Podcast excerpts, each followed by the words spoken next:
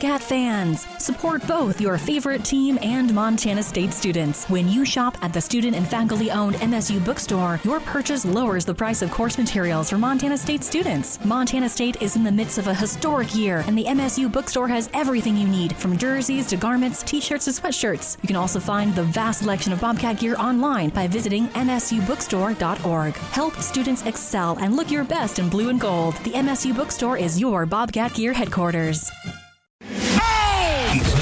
Now on 102.9 ESPN Missoula. Watch the show statewide on SWX Montana Television. That reminds me of Seattle 2010. It's a long story. We don't have time for it today. But that's why music's great. Takes you back.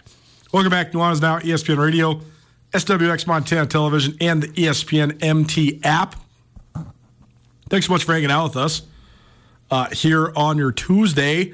Missed anything in the first hour of the show? We went around the world of high school hoops in the state of Montana, talked some prep wrestling as well, and gave you our Treasure State Stars best individual performances from around the state of Montana. You can find all of it on the Nuanez Now podcast, probably presented by the M Store and the MSU Bookstore.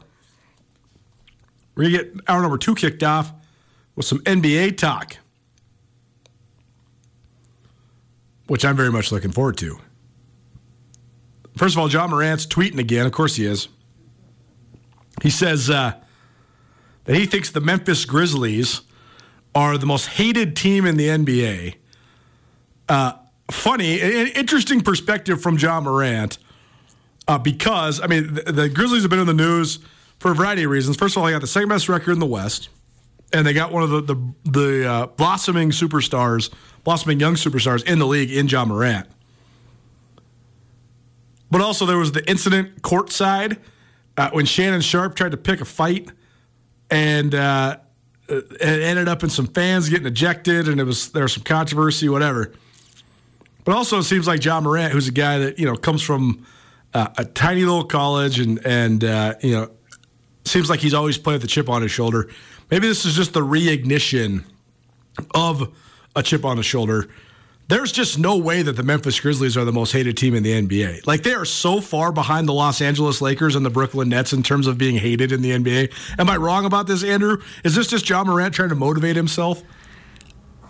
I don't think you're wrong, Colter. I can also see a way in which Ja Morant is. I think he's thinking about it in his head as like most hated by other teams, right? Okay, I can, I can see that. I mean, they've got a bunch of beef with other teams. There's the Shannon Sharpe incident, but they got into it with the Pacers. Did you hear about that? The aftermath of that one? Uh, no, tell me about this. Well, for, I mean, first of all, I, I agree. Just in terms of their personnel, they have very many.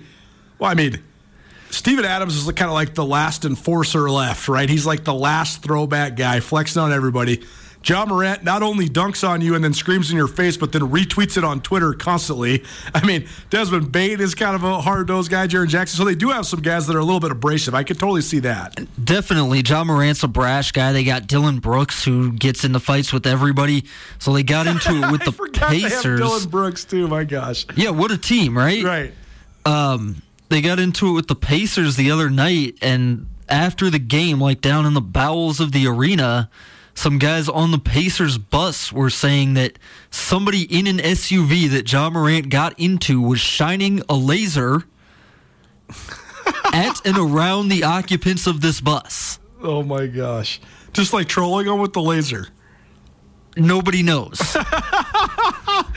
oh man, like a laser pointer or like a like a Doctor Evil, a laser. what are we talking about here? I guess nobody, nobody, knows. Nobody knows. That's why it's controversial. Like, is this a you know is this attached to a weapon? Is it just a laser pointer? Like, because Ja Morant's also the kind of guy who's like, he's got the uh, he's got like the hood attitude, right? Sure. I also think it's guys like Dillon Brooks are so funny too, because I mean he's like Draymond Green light, right? But Draymond Green's been pulling the shtick for a decade now, where he's like, "Oh man, nobody officiates me fairly. Everybody's out to get Draymond Green," and it's like, dude, you are straight talking smack and ripping people to shreds before the game even starts. Like you're trying to pick a fight in warmups. Bill Brooks the same way. He's elbowing guys and undercutting them and doing all this Draymond like stuff, and then he acts like, "Oh, woe's me." It's just, it's funny. I wish uh, that's the one thing I wish is I wish that the, I love that guys like that exist. I wish they would just embrace their roles and not try to like scapegoat themselves. It's not anybody's fault but your own, but also like that's why you are in the NBA getting paid. It's totally cool to be like that. Just embrace it. Yeah, and one last point about those two guys. Those two guys are so important for teams like this, right? Draymond's yeah. edge was so important to the up and coming Warriors, right? Because Draymond's barking and snarling at everybody. That's part of what gives you the confidence to believe when you haven't won anything, you're up and coming, to believe that you can take on these teams in the playoffs. Uh, and also, both those Warriors and the Grizzlies now with Ja Morant have like guards who you kind of need to protect a little That's bit right. in the NHL way of like, if you foul this guy hard, you're going to get a shot across the chops coming back. Well, the superstars always need people to protect them. I mean, eh, eh, Isiah Thomas needed you know the Bill Laimbeers and the and the Dennis But especially those two guys because they're like Yeah. small guards, you They're- know. totally, hundred percent. Um, the Grizzlies are, are are an interesting team. I love their roster makeup. We're going to come back to that uh, in just a minute. It's Nuanez now, ESPN Radio. The last thing I say about Dillon Brooks, I don't want to waste too much airtime talking about Dillon Brooks, but he is Draymond Green light, but also he needs to be more consistent in his uh, production, and he to be what he needs to be for them, he just needs to be better. Like that's Draymond got away with a lot of stuff because he was also one of the best defensive players in the league. He's also one of the best passing forwards maybe ever in the in the NBA when he's at his best. And he was knocking down, you know, 35 40% of his threes. Dillon Brooks is shooting it like not very good this year and he just needs to be better if he's going to act like that, I think. Let's uh, talk about some of the two of the biggest storylines in the league right now. First of all, and I, I know it's so funny. Things that you guys tell me that you hear on the show, I hear from a lot of you a lot of a, a, a lot of times. You guys, you guys love when our good friend Carol, chick that does no sports, comes by and dogs on Tom Brady and Aaron Rodgers. You love the music, especially when our dude Rajim Seabrook is in studio. And then I always hear from people whenever I talk about LeBron James. And not one person ever tells me, man, Colter, you're so spot on about LeBron James. He's just the man. We love LeBron James too. All you people out there, like, I can't believe you like LeBron. How could you possibly like LeBron? And I think it's crazy that that's where we've reached right now. I don't know how this got so far off the rails. Like, how did LeBron James become like the Hootie and the Blowfish of NBA players, where he's like overexposed then you hate him? I, I don't get it. Like, I, I hear people say he's soft. How is he soft? Like, because he knows how to manage his minutes and his body, and he knows how to peak at the end, and that's why he's one of the most durable athletes in the history of pro sports in America. Oh, you don't like that he's you got some social activism behind him? I, mean, I don't know what to tell you, man. LeBron James is one of one, not only in his physical gifts, but also in the pedestal we put him on when he was a young a young kid.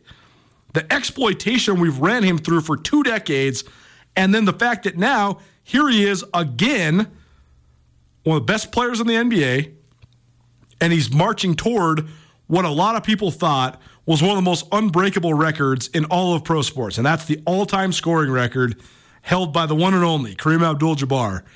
And LeBron's going to break it here in the next couple weeks. And you know, I mean, in year 20, at age 38, he's averaging 30 points a game, and he's in, he's seventh in the league in scoring. I know that the Lakers are outside the playoff picture looking in, but I just think that there's, I guess I think that there's a little bit of a a double standard here. Like Tom Brady, we sat there, and I mean, there's a freaking 10 part documentary about Tom Brady's career, the man in the arena, before he even retired. And then all of a sudden, we just have to continue to massage and massage and massage. And it's just so great that Tom Brady has such great longevity and yada, yada, yada. I mean, Tom Brady left his family not once but twice. He's egregiously uh, egotistical and obsessed with himself. It's not even comparable to me in terms of their arcs as impactful Americans. Yet, for whatever reason, people just sit there and hate on LeBron James. And I think it's crazy. Like if this if this was happening in a different sport or with a different player, the pursuit of this all time scoring record, it would be nothing but roses. And for whatever reason, this is like being talked about sort of about in passing on the daily shows. But there's not like a documentary coming out about LeBron James's pursuit of Kareem's record. There's not like this crazy uh, LeBron watch for when he's going to make the you know break the record. I, I, just think it's completely unfair. And I mean, you can, everybody's entitled to your opinion. If you don't like LeBron James, you think he's a flopper, you think he's soft, you think he's a team jumper, you know, you think he's he's at, in it for himself. Whatever you can think, whatever you want. At the end of the day, when Kareem Abdul-Jabbar retired, this was considered one of the holy grails of all time in pro sports, uh, not the least of which the NBA. And now LeBron James is going to break this record, and he might play for a couple more years. He might put this thing so far in the rear view. Uh, it's it's unbelievable. So uh, yeah, I, I am steadfast in what I think about all this. I think we should praise LeBron James for his consistency, for his trailblazing, and more than anything for his ability to endure what was an impossible spotlight that we put upon him. And he's done nothing but live up to and exceed the expectations that we bestowed upon him when he was a young kid. Why isn't this a bigger deal? Well, I think part of it is, and I am going to push back against you a little bit. I hear a ton about this record. Yeah. The front page of ESPN.com the last couple days has been LeBron. There's a great story about him out today. Uh, they're centering this record. I I'm hearing a lot about it, and I the people at least who I interact with, I don't get as much LeBron backlash as you do. Yeah, so there's that. Yeah, okay. But I think I think part of it, Colter, is exactly why he's going to break the record. Right? He's been around for so long. We've been hearing sure. about him for, for so sure. long. For sure. He's been doing the same thing for so long. That's the crazy part. He hasn't slipped at all. Now, I don't know why that would lead to, uh, you know, backlash or hate or vitriol from a certain segment of people, but I think that's part of, of what's going into it.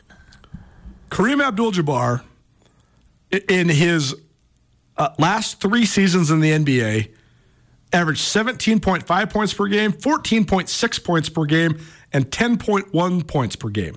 He played 20 full seasons in the National Basketball Association, the same as LeBron and he he faded gracefully for sure, but faded down the stretch of his career. Whereas LeBron James is playing at one of the all-time highest levels uh, that we've ever seen of a player of his age and of his experience uh, in the NBA.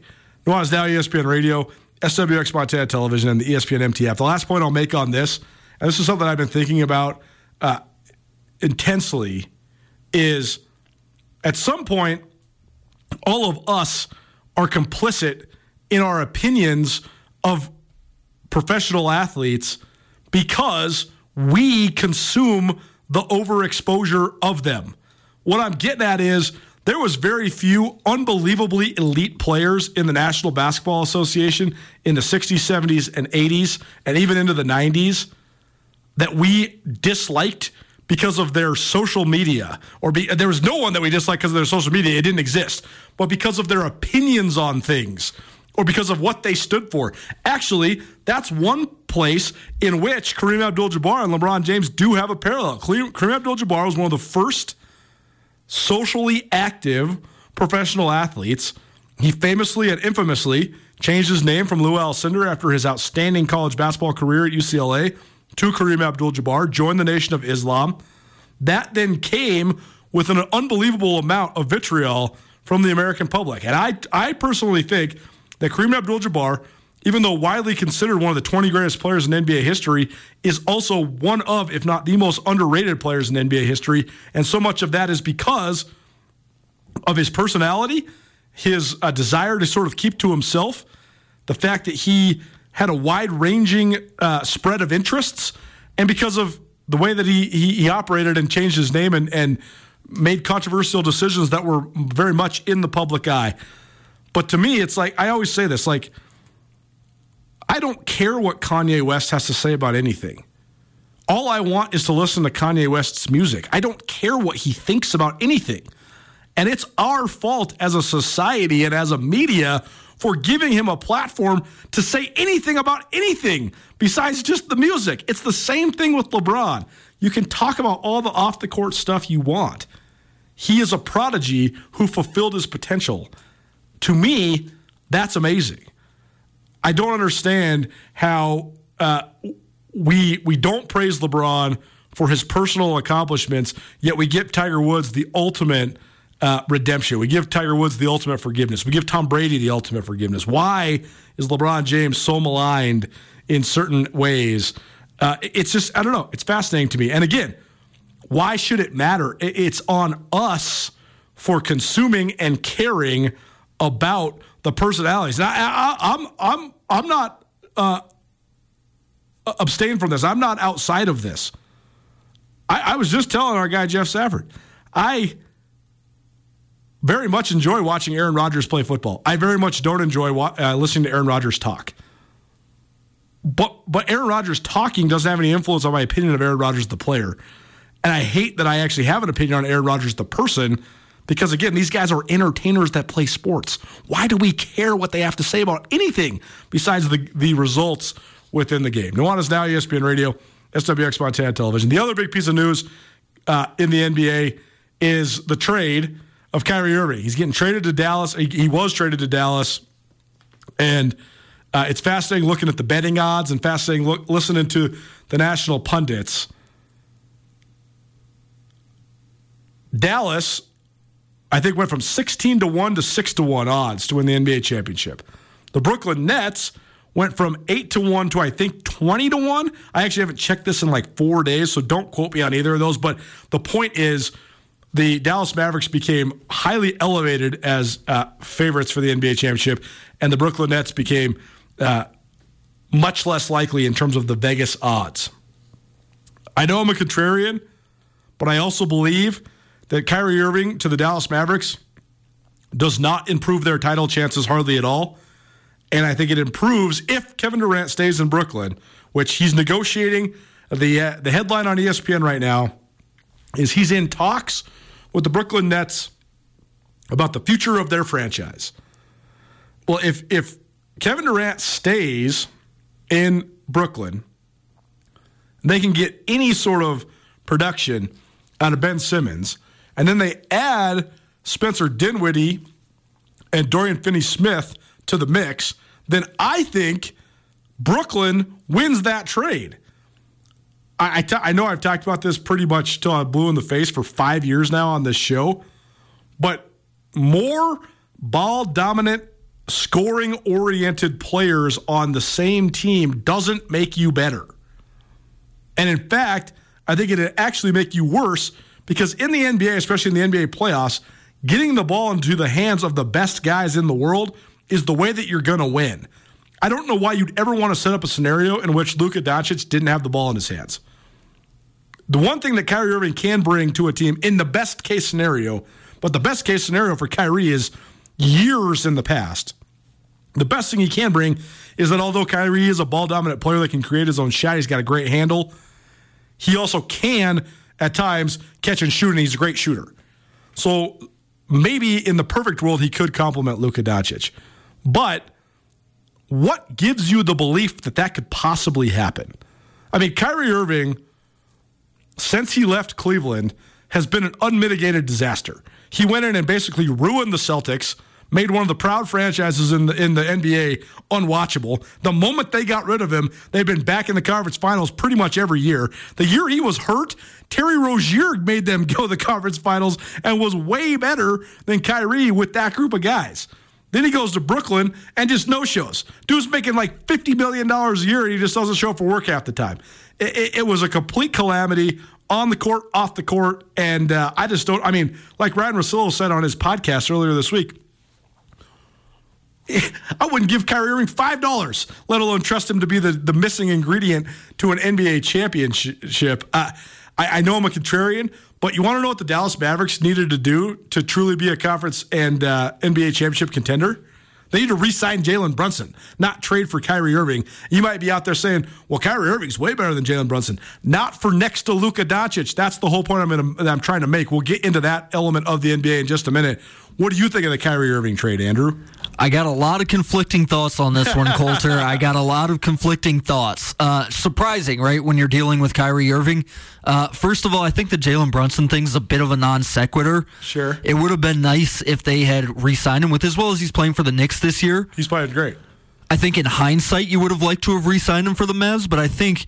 Uh, it was a defensible decision in the offseason with the evidence that they had in the offseason not to sign him to that big contract. Sure. So that's the first thing. Second thing, as far as the, I, I think the Nets got a lot of good pieces out of this trade. I think Spencer Dinwiddie's a good piece for them. I think that Kevin Durant's going to have to keep up his ridiculous pace Yes. if they want to be a true NBA title contender. But I don't. I'm I'm with you.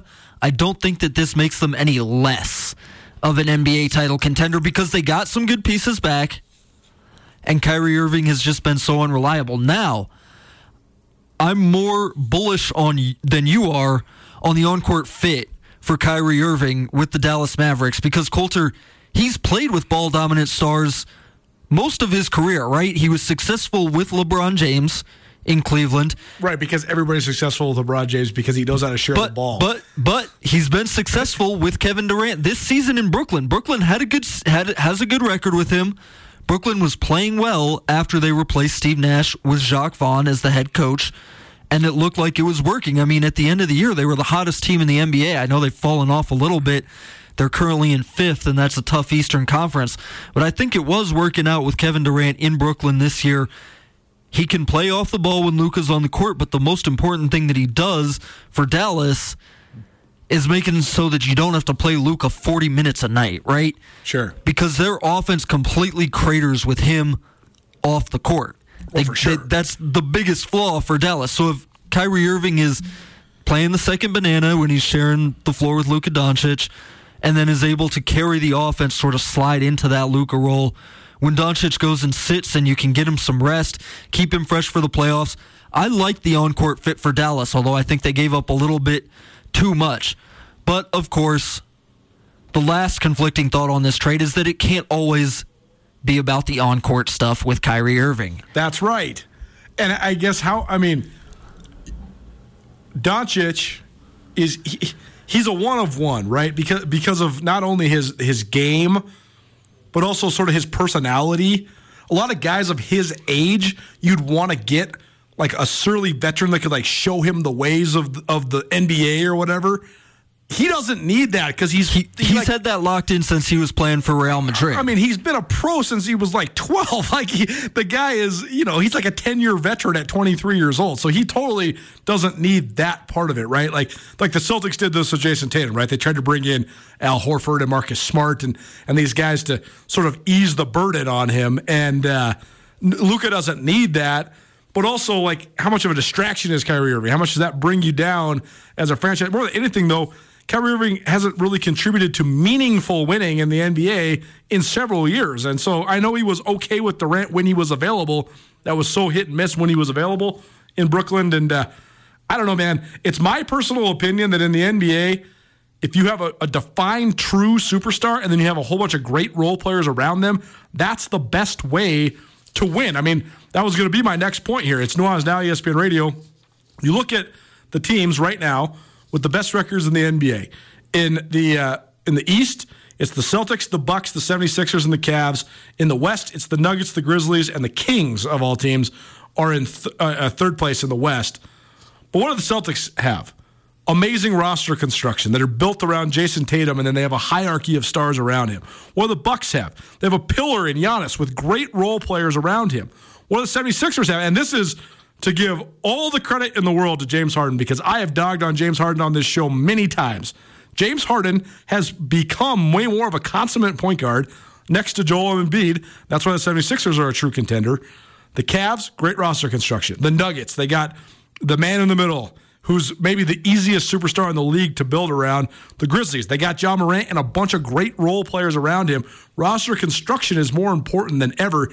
I just personally think that Luka Doncic, surrounded by great role players, Kevin Durant, surrounded by great role players, gives you a better chance in this NBA to make a run than those guys paired with other superstars. Yeah, the Mavs didn't have that though. They didn't have the great role players around him. That, that's right. The Mavs uh, have they're- they're- several players that are not very good that play a lot. They don't have quality role players. Right, like Max Kleber is only going to get you so far. Yeah, and Dinwiddie's a nice piece, whatever, Colter. But Yeah, I think yeah, you're the, right, you're right. the Mavs were in a tough place compared to those other teams as far as roster construction because they didn't really have a ton of other guys who you can count on in a playoff series around Luka Doncic.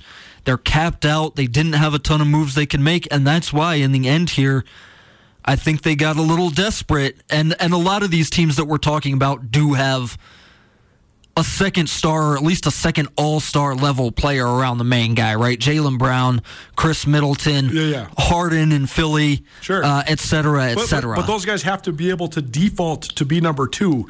That's like every Michael Jordan needs a Scottie Pippen, right? Like Khris Middleton's an All Star, and he's very well aware that Giannis Antetokounmpo is the best player on the team. That's where James Harden deserves credit because he was the dude forever, and now he's been like, okay, I'm gonna be the All Star point guard, but I am not the man. Joel Embiid's the man. But that's where you got to give Kyrie credit too, because he did it with LeBron and he did it with Kevin Durant. And Luke is the same level as those guys. Totally. I, the day that Kyrie Irving, man, we'll see. We'll see. It, it would be. I personally, and I know Kyrie Irving's a very uh, lightning rod type figure right now. I've always loved Kyrie's game, and I've always wanted Kyrie to be good. And when he was good for that moment in time, in terms of winning basketball with the Cavs, I thought it was great. It's been disappointing to watch how it's gone since then. Uh, but maybe this is a redemption story. Maybe getting out of Brooklyn uh, will be good for him. I want to keep talking some NBA, so we'll take a break. We'll come right back. More NBA plus a history lesson here on Nuanez Now. It's ESPN Radio. For unquestionably committed coverage of Montana, Montana State, and Big Sky Conference athletics from a homegrown local source, you can count on Skyline Sports. The grassroots news gathering organization is owned and operated by Colter and Brooks Nuanez, a pair of Missoula natives and University of Montana graduates. For the best sports journalism in the state, you can choose to buy local when you choose to buy Skyline Sports. For $8 a month or $90 a year, you can get the best coverage available at SkylineSportsMT.com. Skyline Sports, every day, every season. Nuanez Now on 102.9 ESPN Radio Missoula. Talking all about the NBA and the New Jersey, I guess not New Jersey, Brooklyn Nets, but either way, that's why I was playing some Hove. A little Jay Z for you here uh, on your Tuesday. Welcome back. You want us now? ESPN Radio and the ESPN MT app. We were on the TV. We might still be. I don't know. We'll see. It's on a commercial right now. Maybe we're coming back. Regardless how you're tuning in. Oh, yeah, there we are. Uh, thanks for being here. Uh, we've been talking NBA. We're going to keep talking NBA, and then we'll uh, give you a little history lesson here to take you home. I think the other thing, though, Andrew, is Andrew Houghton, our producer behind the glass, joining me uh, here for some NBA conversation. I, I, I love that we're seeing sort of the uh, not only the emergence individually, uh, but the emergence in terms of their team success of a lot of these new age superstars, whether it's Luka Doncic in Dallas or Ja Morant in Memphis or Nikola Jokic in Denver or Giannis Antetokounmpo is not emerging. He has been emerged. He's been a multiple time MVP and won a championship, but still a young player. I think that's great. And uh, then you also have some of the other uh, sort of stalwart squads in the league that are uh, sort of on the outside looking in in terms of contention with the Golden State Warriors, partly because of Steph Curry being out in and out of the lineup. The Los Angeles Lakers, partially from Anthony Davis being in and out of the lineup, but more than anything, the rest of the roster just not being very good. The Clippers, who were a lot of people, I mean, Bill Simmons is one of the most respected commentators and one of the most respected analysts of the NBA. He was pumping the Clippers as the Western Conference champions coming into this year. I believe Sports Illustrated picked the Clippers to win the West, and they have been very average at best. And, and average for them, giving the guys on their team, is bad. And then you also got the Blazers with Dame Dolla out there, Damian Lillard, uh, doing all he can. He's scoring 40 pretty much every night, but he doesn't have any help. So it's just interesting to see the, the squads with the Kawhi Leonards and LeBron James and Steph Curry's and Damian Lillard's uh, not among the contenders. Is this a changing of the guard in the NBA? It feels like a transitional year, Colter, which has been uh, incredible to watch, and and it really is a testament to the guys who are fading out. Right, that LeBron sure. has staved this off for as long as he has. sure. That sure. the Steph Curry, Klay Thompson, Draymond Warriors have staved off falling uh, back to the pack for as long as they have. I mean, really, Colter, you think about it we haven't had one of these years in the NBA in a long time. Maybe the last one was when the Warriors were coming up. Yeah. But even then, you could tell it was this one team. It didn't feel as wide open back then as it as it has. And you know, when you think about it from a fan's perspective, I've been watching the NBA seriously for about 20 years. How many of these changing of the guard eras have we had? Not many. Not many. Th- because right. it, it was Kobe, the Spurs, yeah, then the LeBron era, for sure. then the Steph Curry Warriors era. It doesn't happen that often, and that's why it feels like this one is so uh, portentous and important, right? Because the team that comes out of this uh, sort of transitional era as the alpha dog potentially can make a run at the top and seize the next era for themselves. I'm reading this great book by Jack McCallum called Golden Days, and it's uh, sort of about the parallels between the Lakers of the 1960s and 1970s, and then the the transition into the, the this mercurial rise of the Golden State Warriors because of a change in leadership, but also because the emergence of Steph Curry and the the central figure of this book is Jerry West. He was on those Lakers teams in the 60s and 70s, and then uh, in the front office for the Golden State Warriors as they built what has become the dynasty of the last decade or so. But you're right. I mean, that's what the NBA has been defined by throughout the history of the NBA. Is the Minneapolis Lakers of George Mikan, and then it was the Boston Celtics of Bill Russell for 10 years. And then Jerry West and Wilt Chamberlain, those guys broke through in the early 70s. And the 70s is probably the only real era in the league where it was all over the place. And part of that's because of the merger, part of that's because of the lifestyle. There's a lot of drugs in the NBA then, and it was really messing up the league. But the 70s was the only time in the NBA where there was all sorts of different contenders. You had those early 70s Lakers teams, then the Knicks teams of the mid 70s, then you had the merger, then you had that run where there was, I mean, there's only what? I think there's only three NBA franchises with one championship, and they were won in the span of four years. The Washington Bullets, the Seattle Supersonics, and the Portland Trailblazers each only have one championship. Those were all won in the late 70s. But then Bird, Magic, and Isiah hit the league. They dominated the 80s, and then Michael Jordan hit the league. They the Bulls dominate the 90s, and then you know, like you just broke down beautifully, the Shaq Kobe Lakers, the Spurs, whatever LeBron was at, and then the Warriors, and that's been it. And so I think that's the most interesting part about this is there is so many contenders to rise up and claim the throne, whether you know it's the Ja Morant Grizzlies or the Denver Nuggets of with Nikola Jokic or, or Doncic or all these different guys. Who do you think is like the front runner to ascend to the throne? Well, let me throw this at you, Colter, and that's a loaded, loaded question. So I'm going to go sure. someplace else for a second while I consider that. Here's why I think it's happening now.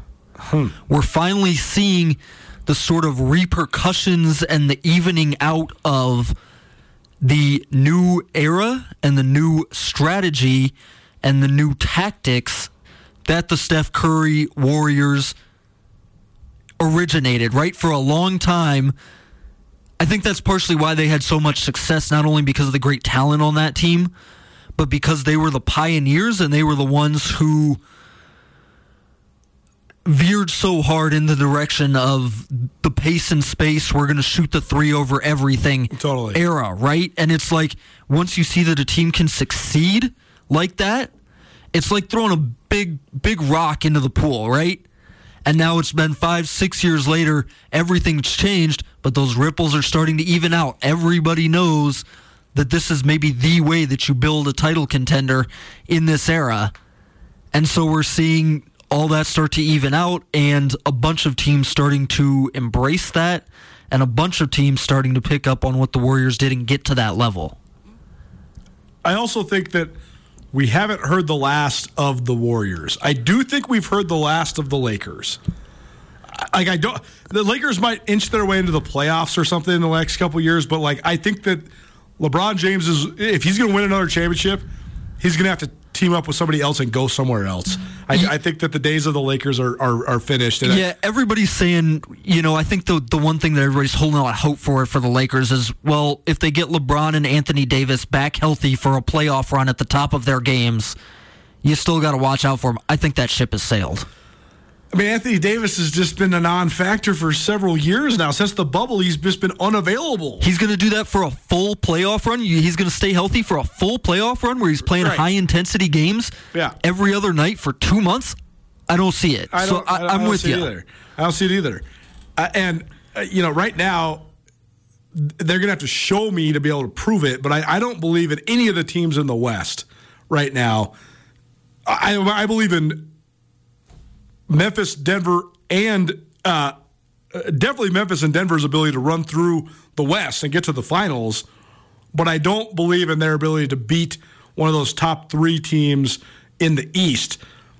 I think, though, it, it, this the, the question I asked you comes down to three teams and three guys.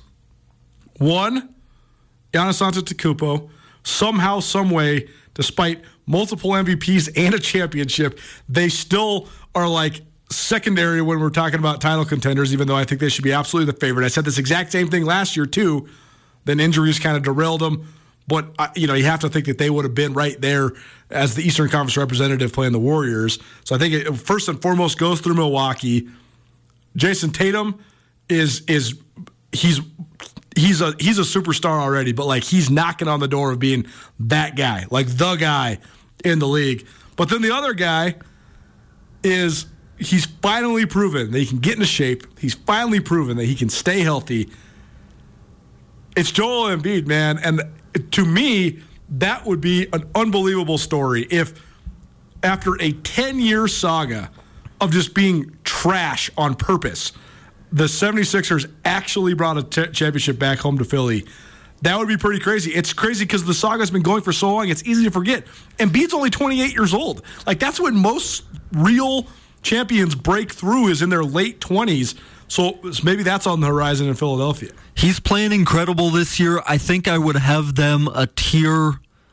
I think it's between Boston and Milwaukee for me. And and the thing in Boston, Jayson Tatum just has such a great situation around him too, because he's got He the perfect sidekick in Jaylen Brown, a guy who is legitimately all star level.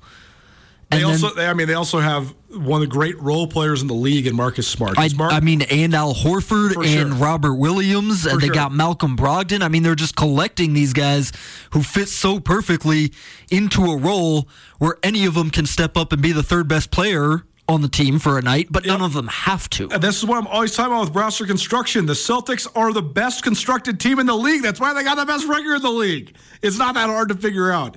What's uh, uh, uh, last couple of things here on the NBA? Um, to me, in terms of the the Grizz, I think the two biggest contenders in the West are the Grizzlies and the and the Nuggets. To me, the Grizzlies, the thing that's the biggest obstacle for them, is pretty easy to define. And I think it's twofold. I think one, they just got to prove they can do it because they're super young. And two, they got to prove that they don't lose their minds in huge games because they do have a lot of volatile personalities. I mean, Steven Adams and uh, and Dillon Brooks both could, you know, freak out and, and get in a situation in the playoffs that you know then gets you in trouble, gets you technicals, gets you suspended, whatever. That's pretty easy to define. For the Nuggets, what's the missing link here? I mean, how does the Nuggets get over the top? Jokic is the Vegas favorite to win the MVP again. He's uh, proving to be one of the most diverse big men in NBA history, but they've stalled out in the playoffs. What's what's the next step for Denver? I think just doing it. I mean, I think they've got all the pieces in place on that team, right? I mean, there there are areas where you look at and say, well, maybe they can improve here, maybe they can improve there. I think they've got enough around Nikola Jokic this year to where you want to see them. I mean, make a run to the Western Conference Finals at least. Right. And, and Jokic is hitting new heights this year. He's going to average, or he's damn near averaging right now, a triple double as a center. Yeah. Which is about the craziest thing that I've ever heard. They've got pieces around him, man. Uh, Aaron Gordon, uh, Michael Porter Jr. If he's staying healthy, it's a really. I mean, and they're tied with the Bucks, a game behind the Celtics for the best record in the league. All that's left for them to do is is prove it. And I don't have any more questions about them. What about a guy that we've discussed. Do you, do you, would you put Luka Doncic in the Mavericks? That they made the Western Conference Finals last year. I I think that Jokic and Doncic, not just because of their Eastern European origins, but I think that they have the biggest challenge of any of the superstars in the league.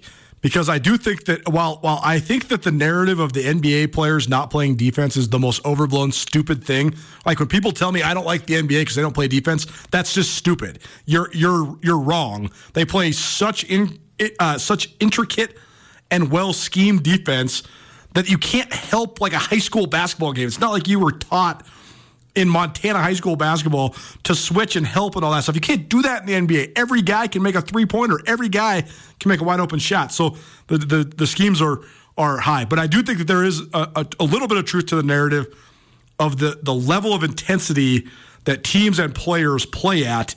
And I think that's why I start liking the league right now because you can tell it gets ratcheted up a notch. And then you get down the stretch, another notch. And then you get in the playoffs, another notch.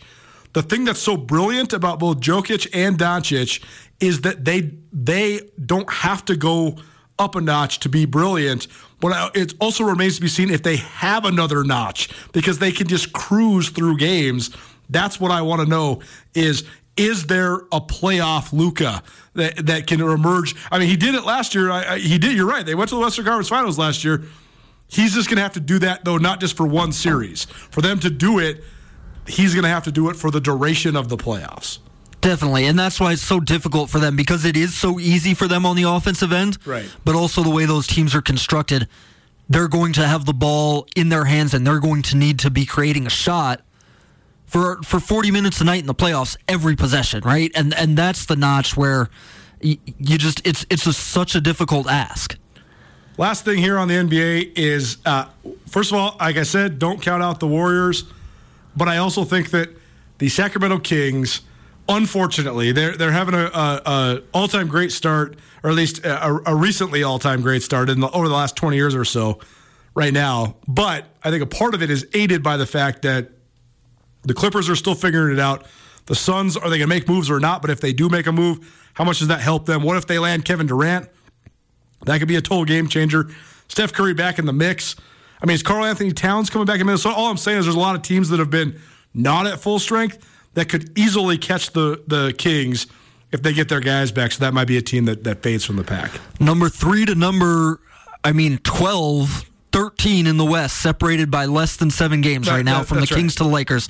Last thing for me on the NBA, Colter. Can the Washington Wizards please come up with an injury for Bradley Beal and drop into this tank race? Like, what are we doing here? What are we doing? That is one of the dumbest. It, it is just absolutely crazy. You wonder why certain teams get stuck where they're stuck.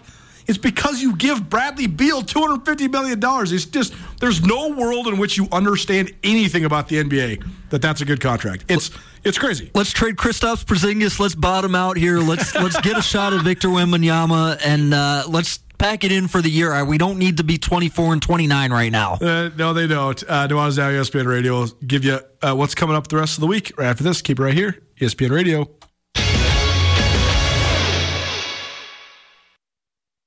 Grizz Nation's favorite outfitter is the M Store, where they're all Grizz all the time. And now the M Store has a brand new location in downtown Missoula. Come check out the new storefront located on the corner of Higgins and Broadway. The M Store in Missoula has been your Grizz gear headquarters for more than 10 years, offering some of the most original University of Montana gear you'll find anywhere in the Garden City. Next time you're downtown, swing in. Come by the M Store today and wear what the Grizz wear, or shop online at montanamstore.com.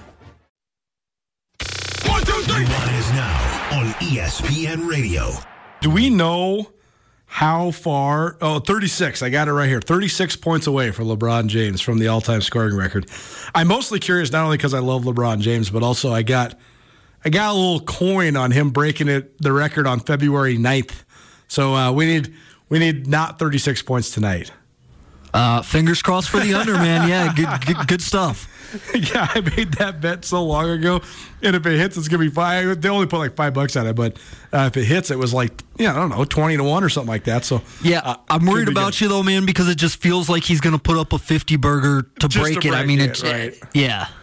Well, either way, uh, something to pay attention to. Nuanez Now, ESPN Radio. Thanks for hanging out with us. Uh, we will be back at it tomorrow. Switching up a little bit in terms of our uh. Usually we do around the Big Sky Women's Hoops on Wednesday, but that's on Thursday. Uh, this uh, tomorrow, or excuse me, this week. Uh, so tomorrow instead, we'll talk some Super Bowl stuff with Brooks Nuanez.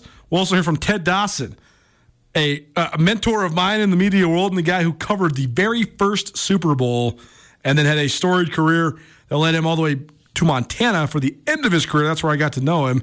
So we'll talk Super Bowl memories with Ted Dawson. We also got Grizz hockey, a conversation with Mike Anderson, efforting Carmen G. Feller. So we'll hear that either uh, Wednesday or Thursday, and a whole bunch more. So we'll see you tomorrow at 4 p.m. Stick around here on ESPN Radio. The Seattle Kraken and the uh, Islanders playing right after the show. Their first game back after the uh, All Star break. We'll see you tomorrow at 4 p.m. Nuanez Now, ESPN Radio. I am here with Catherine DeLands of the Advocates. If you've been listening to ESPN Radio, you're familiar and you know if you've been in an accident, the Advocates can surely help you. What sort of expertise do you guys have when it comes to uh, any sort of personal injury, accidents, things like that? Uh, it's all we practice. Uh, you're not going to get an attorney who's practicing family law or in court defending criminal cases. All we do is personal injury. We're a multi state firm, but I'm right here in Missoula. So we have the backing of a large firm uh, with just years of expertise there, too. Free consultations. You can find out more by calling 406 640 4444 or by visiting online 24 7 montanaadvocates.com.